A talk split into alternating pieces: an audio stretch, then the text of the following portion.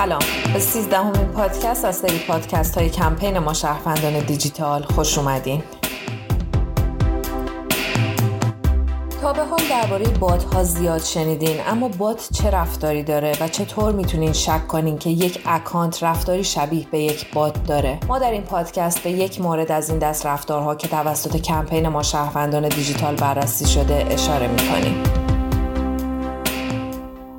تاریخ 29 دی ماه 98 خبرگزاری های داخلی از دستور مدیران سازمان صدا و سیما مبنی بر لغو زنده سه برنامه تلویزیونی جهان آرا اسرانه و سریا خبر دادند این سه برنامه تلویزیونی و گفتگو محور به صورت زنده و در قالب گفتگو در شبکه یک و شبکه افق پخش می شدن. در این بین تعدادی از خبرگزاری ها از جمله فارس و مشرق علاوه بر محکوم کردن تصمیم مدیران تلویزیون از فشار و تاثیر دولتی ها و به ویژه حسام الدین آشنا مشاور حسن روحانی بر این تصمیم حکایت کردند. مثلا در یک نمونه خبرگزاری فارس این تیتر را زد که تذکر دولتی ها جواب داد. اعلام خبر لغو زنده ای این برنامه ها موجب ایجاد واکنش هایی در فضای مجازی شد. این واکنش ها اغلب با هشتگ جهان آرا همراه بود و میشه حدس زد که بعد از توییت امیر حسین ثابتی مجری برنامه جهان آرا در تاریخ 28 دی ماه فعالیت ها حول این هشتگ شکل گرفت. این هشتگ که در ارتباط با تعطیلی این سه برنامه بودن از تاریخ 28 دی ماه آغاز شد و تا زمان بررسی این هشتگ توسط کمپین ما شهروندان دیجیتال 2000 کاربر داشت و به میزان 61 هزار بار به کار رفت. میزان ریتوییت ها تاثیر بسزایی در انتشار این هشتگ داشت. بیشترین استفاده از این هشتگ بین فاصله 28 دی تا 3 بهمن بود که از مجموع 61 هزار بار منشن تعداد 48 هزار بار مربوط به این فاصله زمانیه. امیر حسین ثابتی مجری برنامه جهانارا در صفحه توییتر خودش مدعی شد که هشتگ جهانارا 24 ساعت ترند اول توییتر فارسی بوده و نتیجه در قالب پرسشی مطرح کرد که کدوم برنامه سیاسی صدا و سیما تا حالا این حجم از حمایت های مردمی رو داشته؟ گرچه که میزان زیاد توییت ها و ریتوییت ها در فاصله زمانی کوتاه برای ترند شدن یک هشتگ در توییتر معموله اما بررسی کاربران مشارکت کننده و نوع انتشار این هشتگ خاص نتایجی خلاف ادعای مطرح شده شده رو نشون میده. طبق بررسی های ما شهروندان دیجیتال تعداد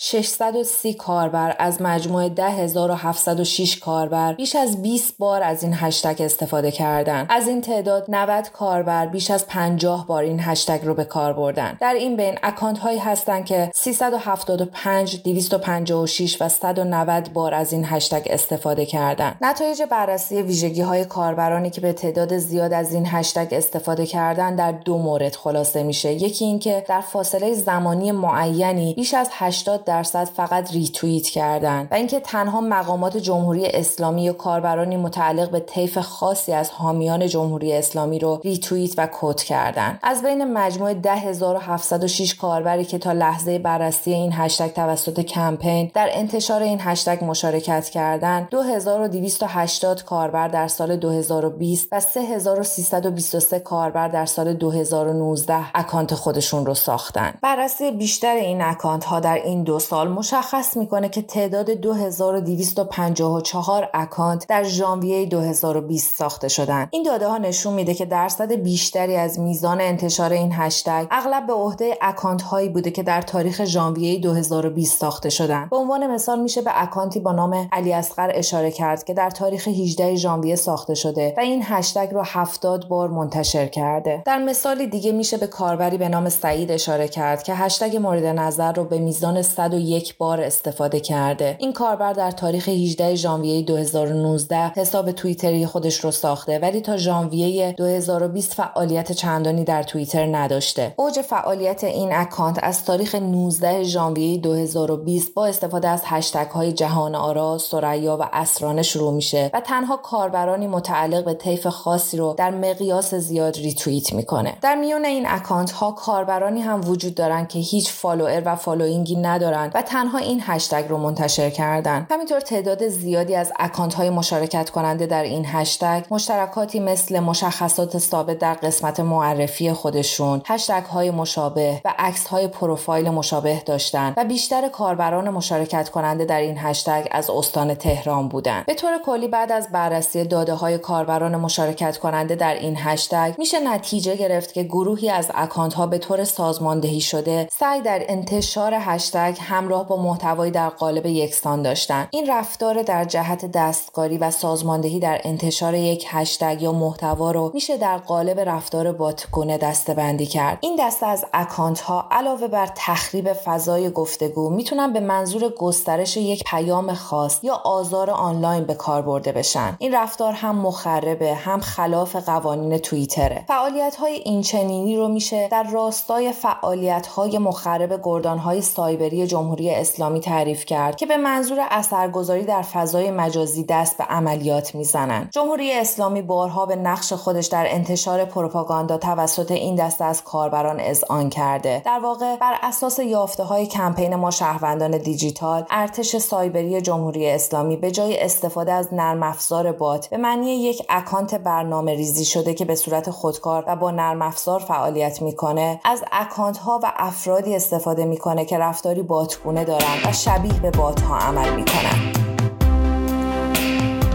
شما به سیزدهمین پادکست از سری پادکست های کمپین ما شهروندان دیجیتال گوش کردین. ممنون که با کمپین همراه هستین.